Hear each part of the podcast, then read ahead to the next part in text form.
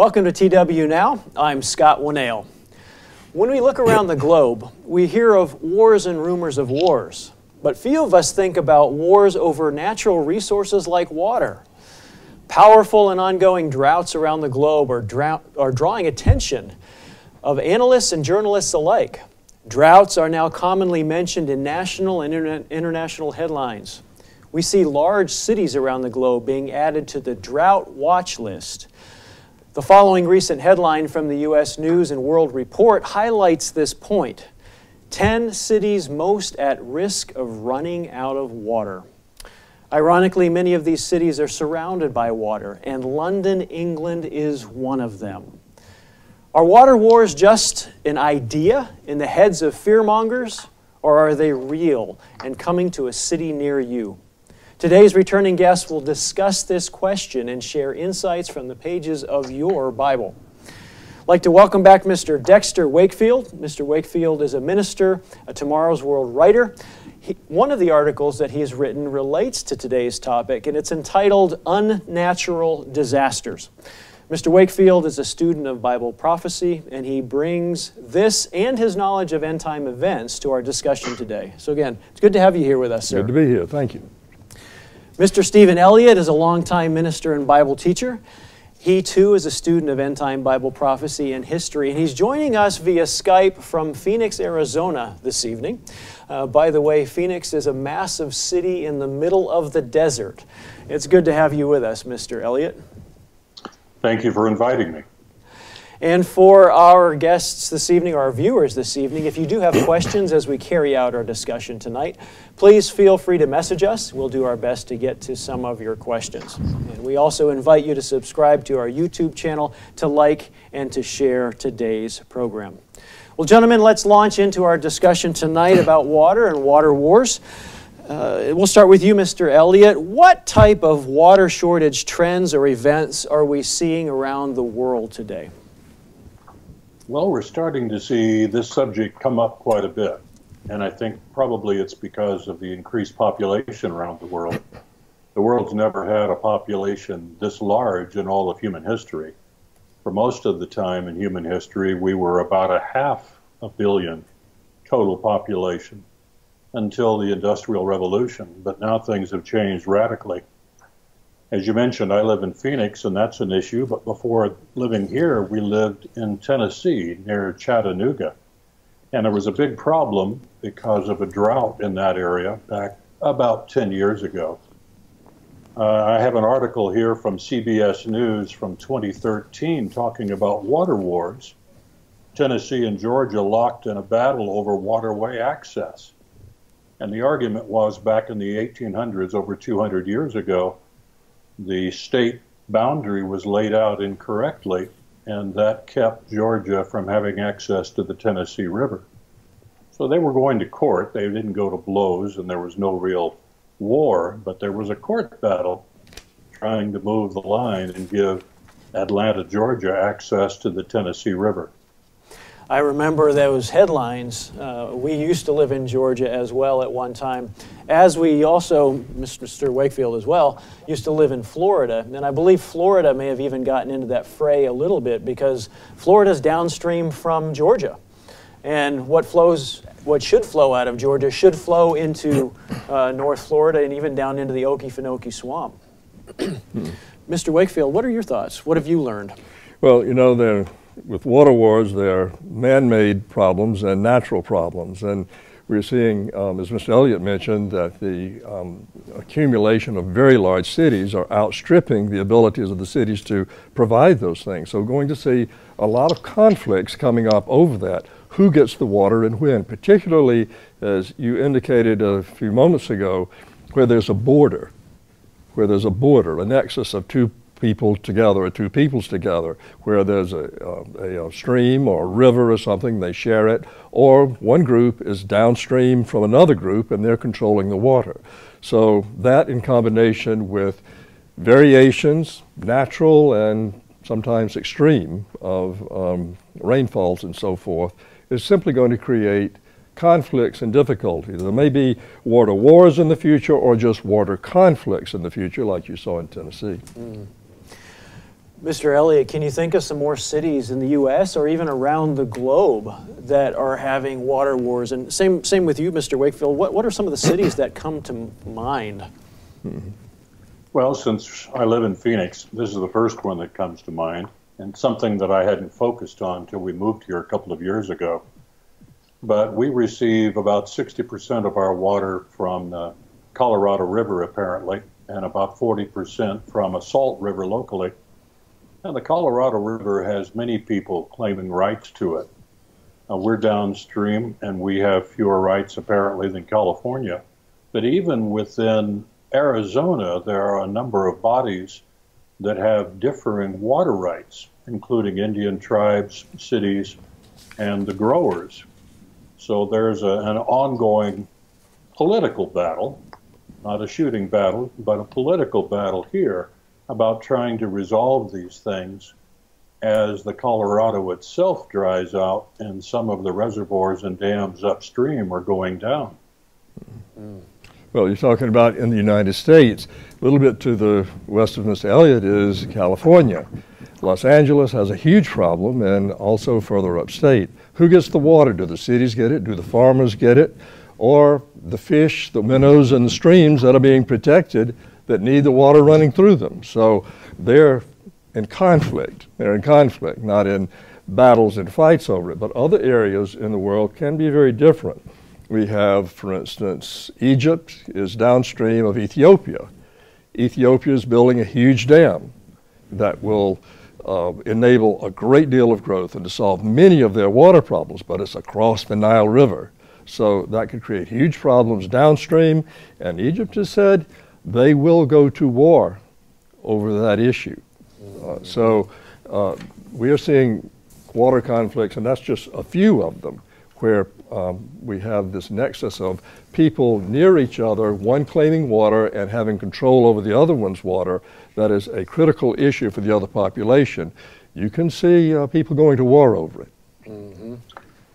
Just one other thing to add a lot of these water treaties and and the rights statements were written up over 100 years ago. And belatedly, we found out that it was a lot uh, wetter back then. We thought that was the norm, apparently, or they did. I wasn't alive then.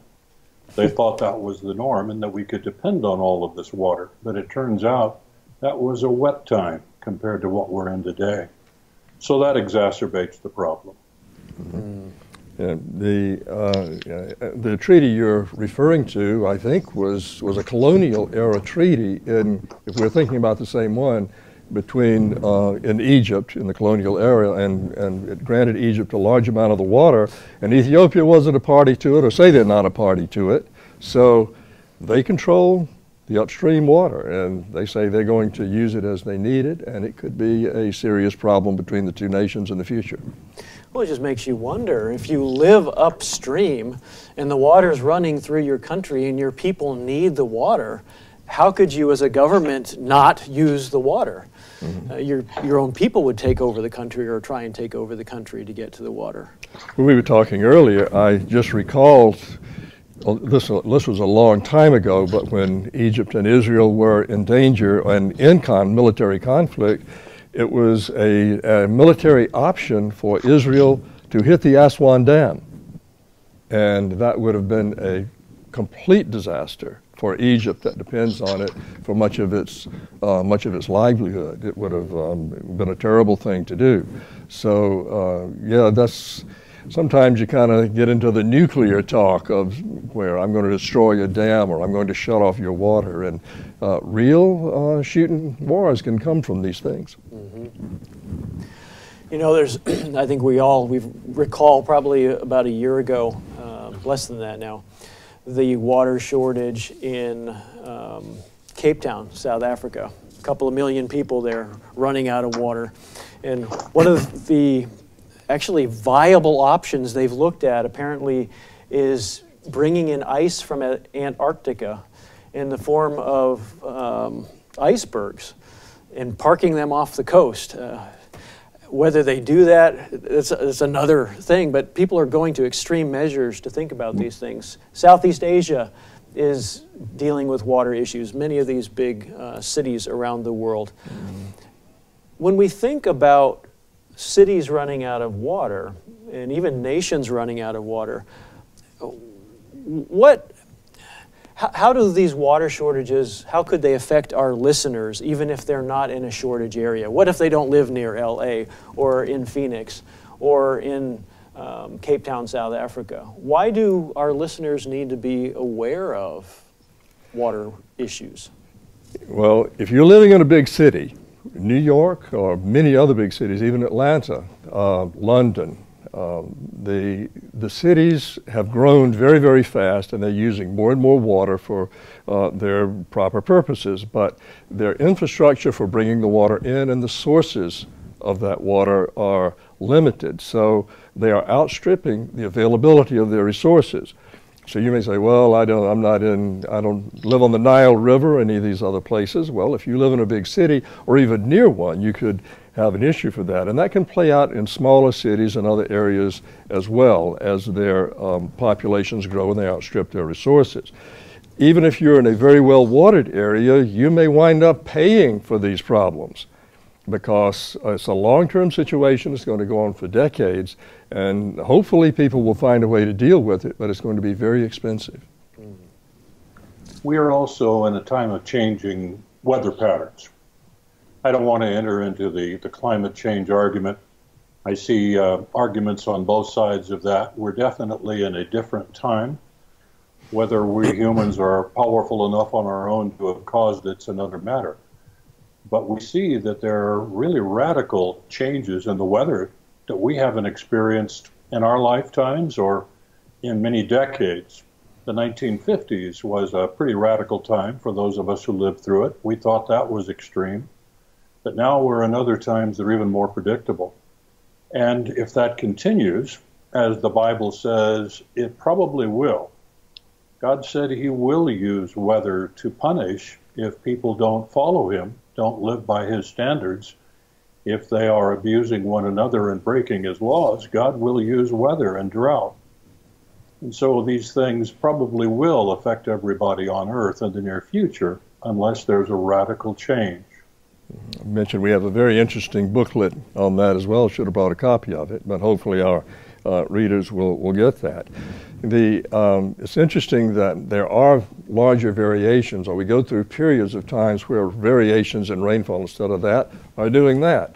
And as populations grow, they begin to hit the bottom portions of these variations. Mm. And as they, the populations increase, the problems are going to continue. And it's a long term situation um, that is not going away is going to take massive amounts of money, and perhaps many cities will simply not be able to exist as they exist today. Mm.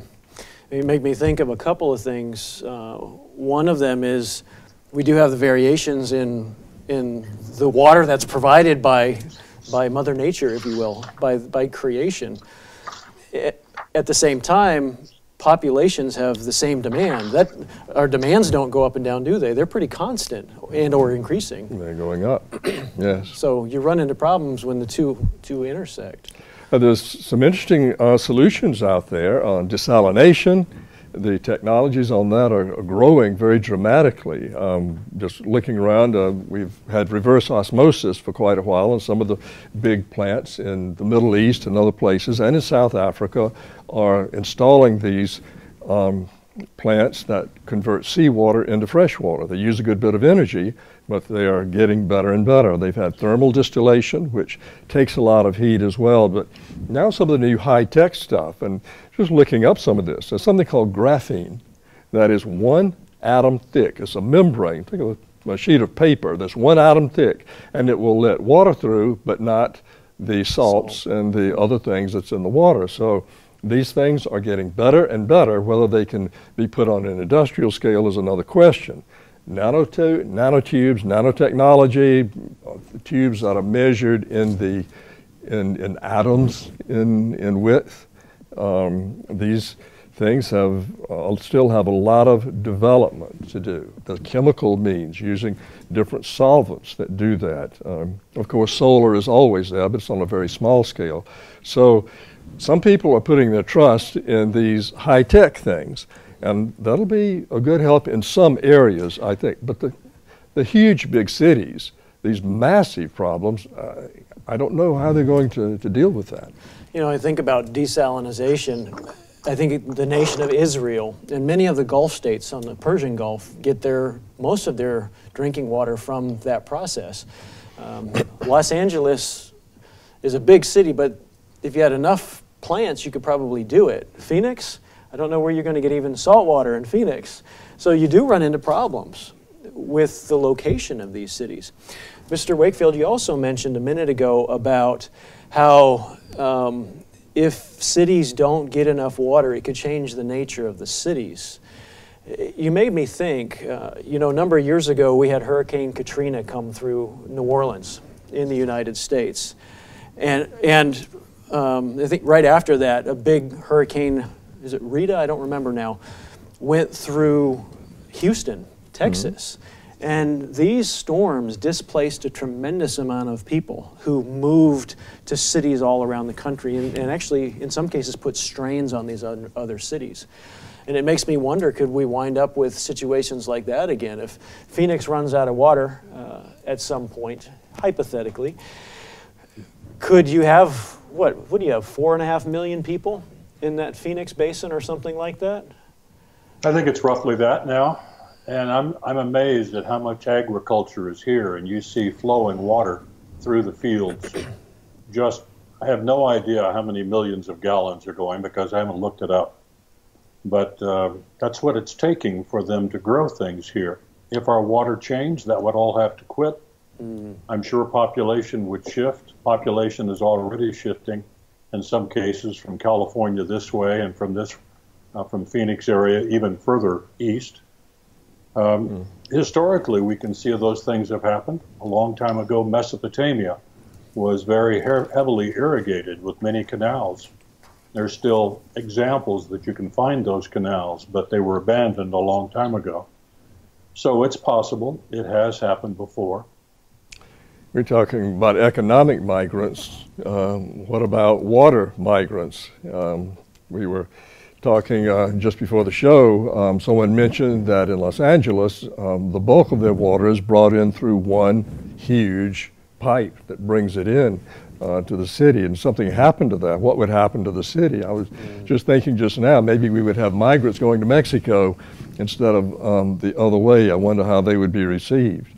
But uh, we could have large migrations simply because of, of water just like there was in the Dust Bowl uh, days. There were people in uh, the South and other parts of the, of the country that had no water, their crops died, and they migrated all the way across the country to California. So those were migrants um, during the days of the 1930s Dust Bowl. So these things could come back again. Those, those seem like really far-fetched ideas. It's happened. It's happened. About. It's happened. Really. I know we've never lived through it, or I never have. Well, you're but uh, these things certainly have worked. They have done before, and they could happen again. And when you dig into this topic, you realize this it really doesn't seem that far fetched. It, it, does seem like it could be a reality at some point in the future. And in other parts of the world where we're seeing even less infrastructure. Mm. Um, we've seen the heat waves that resulted in the United States and Europe just because of a shift in the jet stream. The jet stream normally does this, it moved, and all of a sudden we had this huge um, um, hot spell here in the United States. And then we had a nice cool period while it went over and visited the Europeans. So um, these variations in temperature combined with um, temperature and rainfall combined with the vulnerability of large metro areas and their lack of infrastructure for coping with these things can produce some real problems. Um, I plan to be in South Africa the latter part of October, and we'll be in the Cape Town area and have been following some of the things that have gone on there. Um, I don't think they're going to be towing icebergs. I think the Saudis all already thought of that, and I don't know of anyone that's done it yet.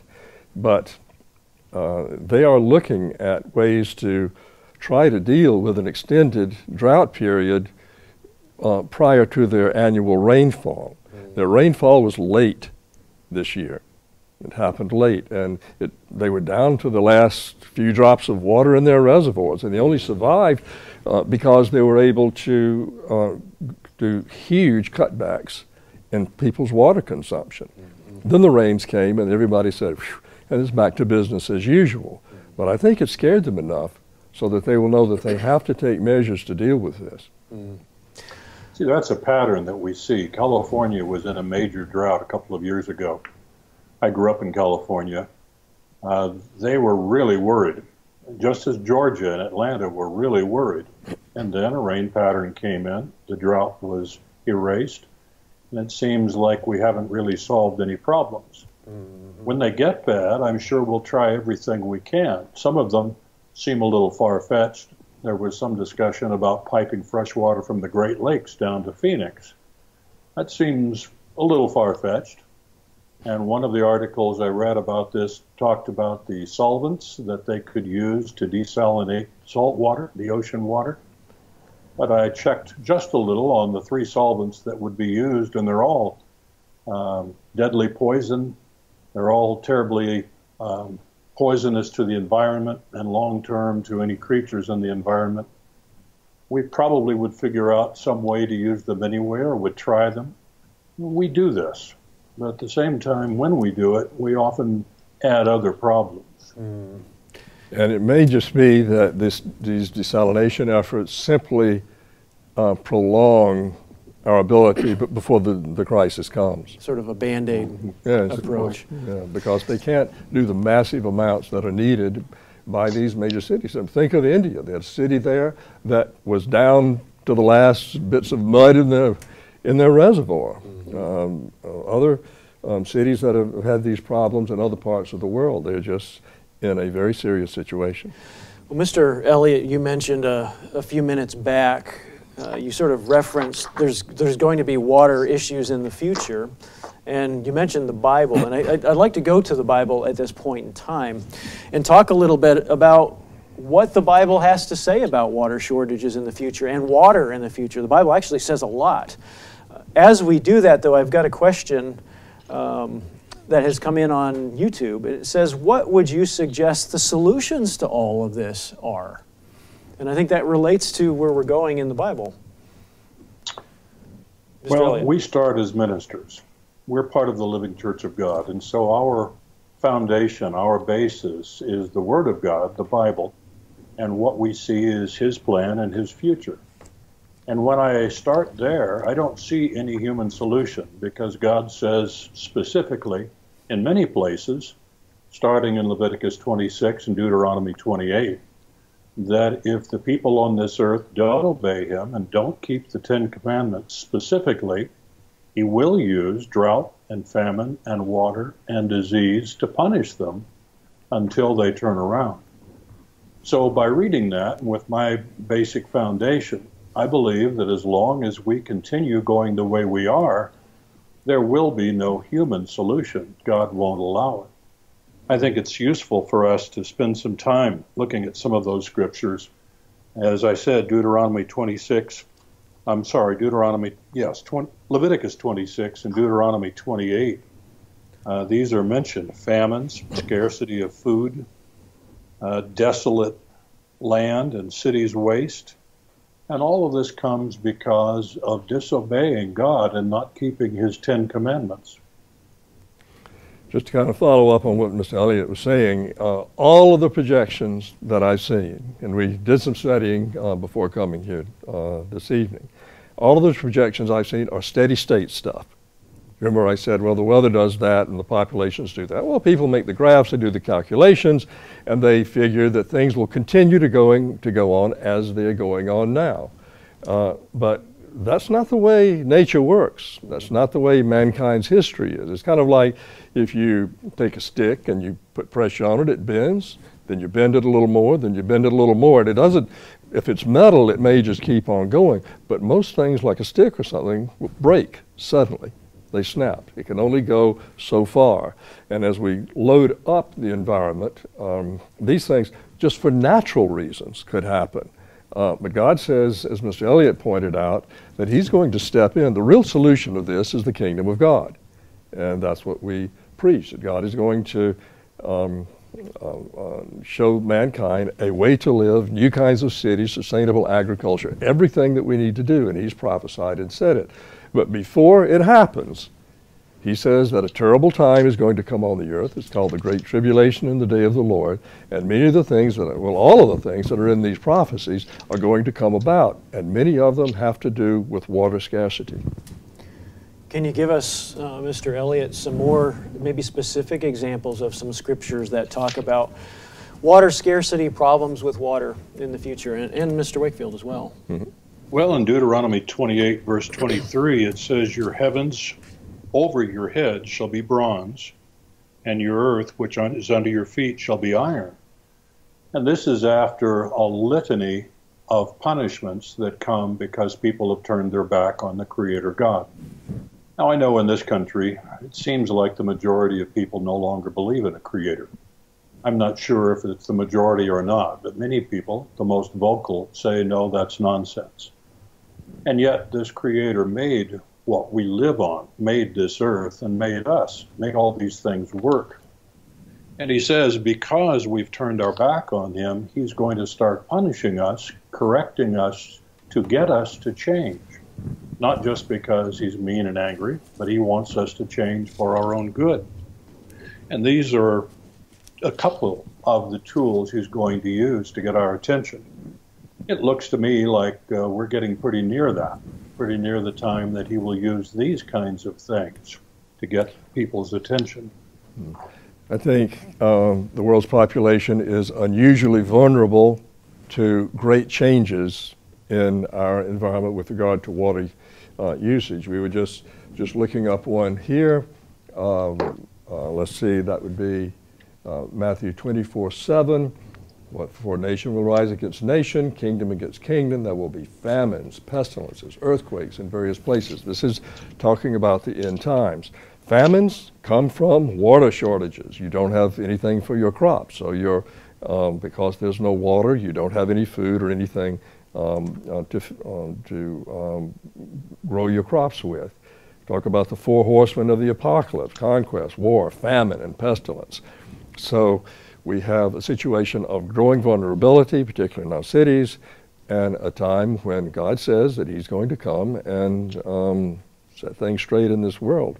One of the things is going to be is problems with water, with war and everything else, but also with famine.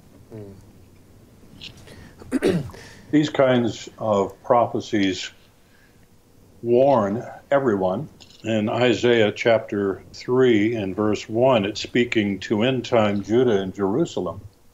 This is not just historic ancient Israel, but it's the end time. And it says that he will take away the whole supply of bread and the whole supply of water, specifically. Mm. And so the nation that calls itself Israel today has been facing water shortages. The Jordan has been uh, reducing, maybe not drying up completely. But then there are other battles with neighboring countries, Jordan and Syria and others, for that water.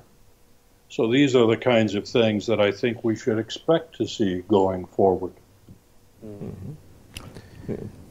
Uh, we were talking a little bit earlier. I was once in Jerusalem and went through Hezekiah's tunnel at the spring of Gihon, and then he made a tunnel that winds its way down and goes under the city. And there's a nice little flow of water going through that tunnel, a marvel of ancient engineering. But that will not feed the city. That will not feed everyone else. It did at one time during the Assyrian um, attack on Jerusalem, but there's, there's nowhere near the water that they will need, that, uh, as Mr. Elliott pointed out, to, to take care of things. Many prophecies about this. Um, he says, I will make the rivers a wilderness. Their fish stink because there's no water and die of thirst. Um, he's talking about a time when there's going to be severe water problems on the earth, and um, it's going to cause great misery and uh, problems for people. So we see many of these prophecies are telling us about how God is going to use water to get people's attention in the future. He's going to use it to punish uh, people for putting him aside in the future.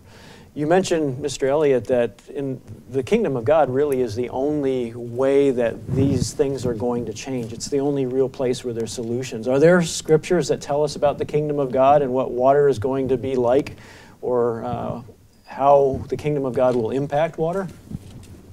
Well, there certainly are. Isaiah is one of them that's very, it's often quoted. Uh, that God says that He will make our rainfall early and late dependable again, the way it should be. That those who obey Him will have everything that they need physically.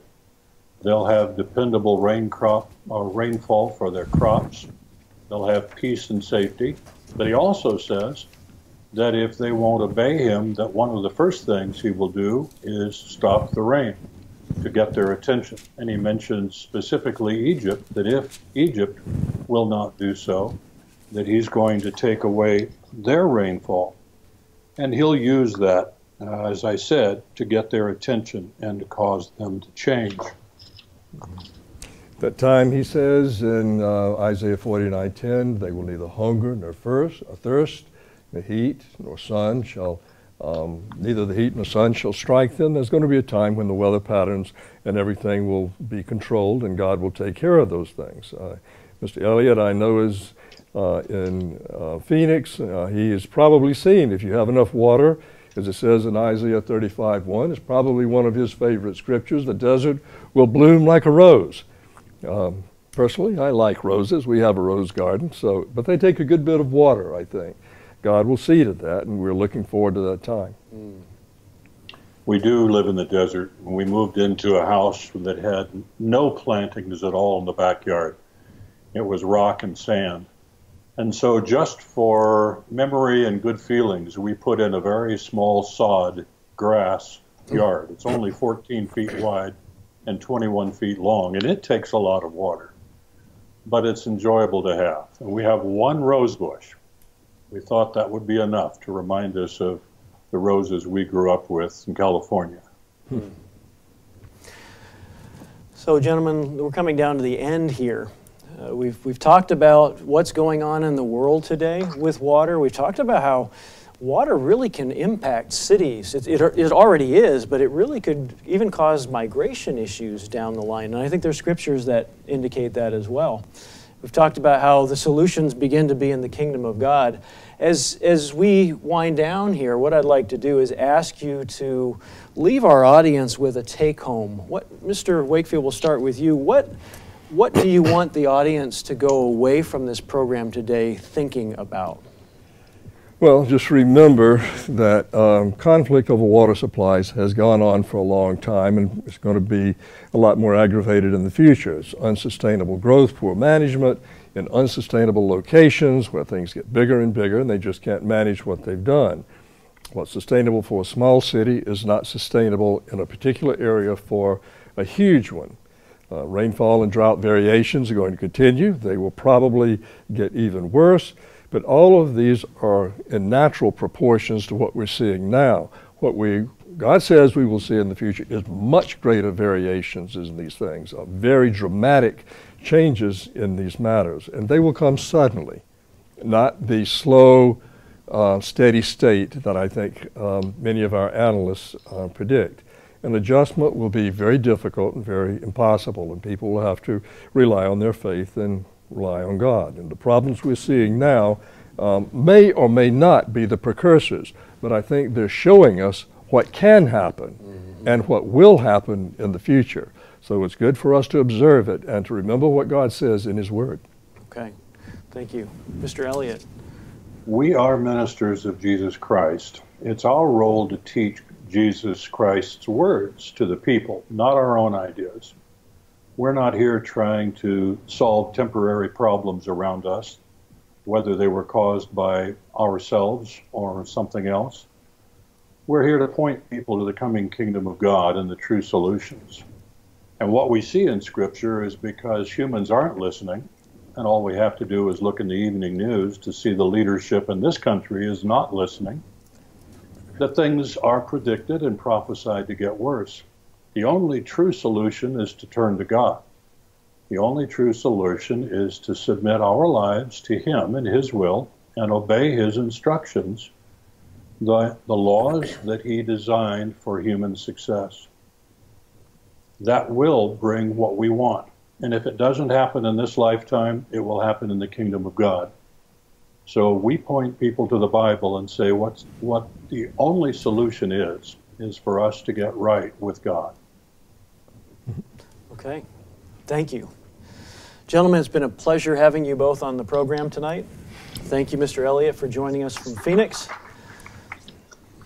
And Mr. Wakefield, thanks for being back in the studio. It's always a pleasure. Water is a critical element for all life, as we all know, and clean water is necessary for all people to live. In today's time of rapidly growing megacities and unpredictable weather, water scarcity is creating greater stress on residents and leaders of major cities and even on nations around the globe. Water wars are a very real possibility, as is the likelihood of cities to completely run out of water, and we've discussed that tonight. Bible prophecy makes plain that water scarcity will play a major role in end time events and powerfully impact people and our civilization as a whole. In fact, God Himself will even use water scarcity to punish nations that fail to give honor and attention due to Him at the beginning of the kingdom on, his, on the earth, as Mr. Elliott just mentioned. The exciting truth is that there is a coming time when the earth will no longer thirst, and neither will its inhabitants. To learn more about other resource wars of the future, we encourage you to read our article, Coming Resource Wars. It's available for download at tomorrowsworld.org. To gain more insights into today's news and issues in the light of the Bible, please join us each week here on TW Now. Next week, we plan to discuss a prevalent social drug trend e cigarettes and vaping. You won't want to miss that program. And we encourage you to join us each week on TW Now. By the way, next week we will return to our regular live scheduling at 3 p.m. Eastern Standard Time. Tonight's taping was just a test. We invite you to be sure to subscribe, like, and share today's program. And again, we look forward to seeing you next week at 3 p.m. Eastern Time.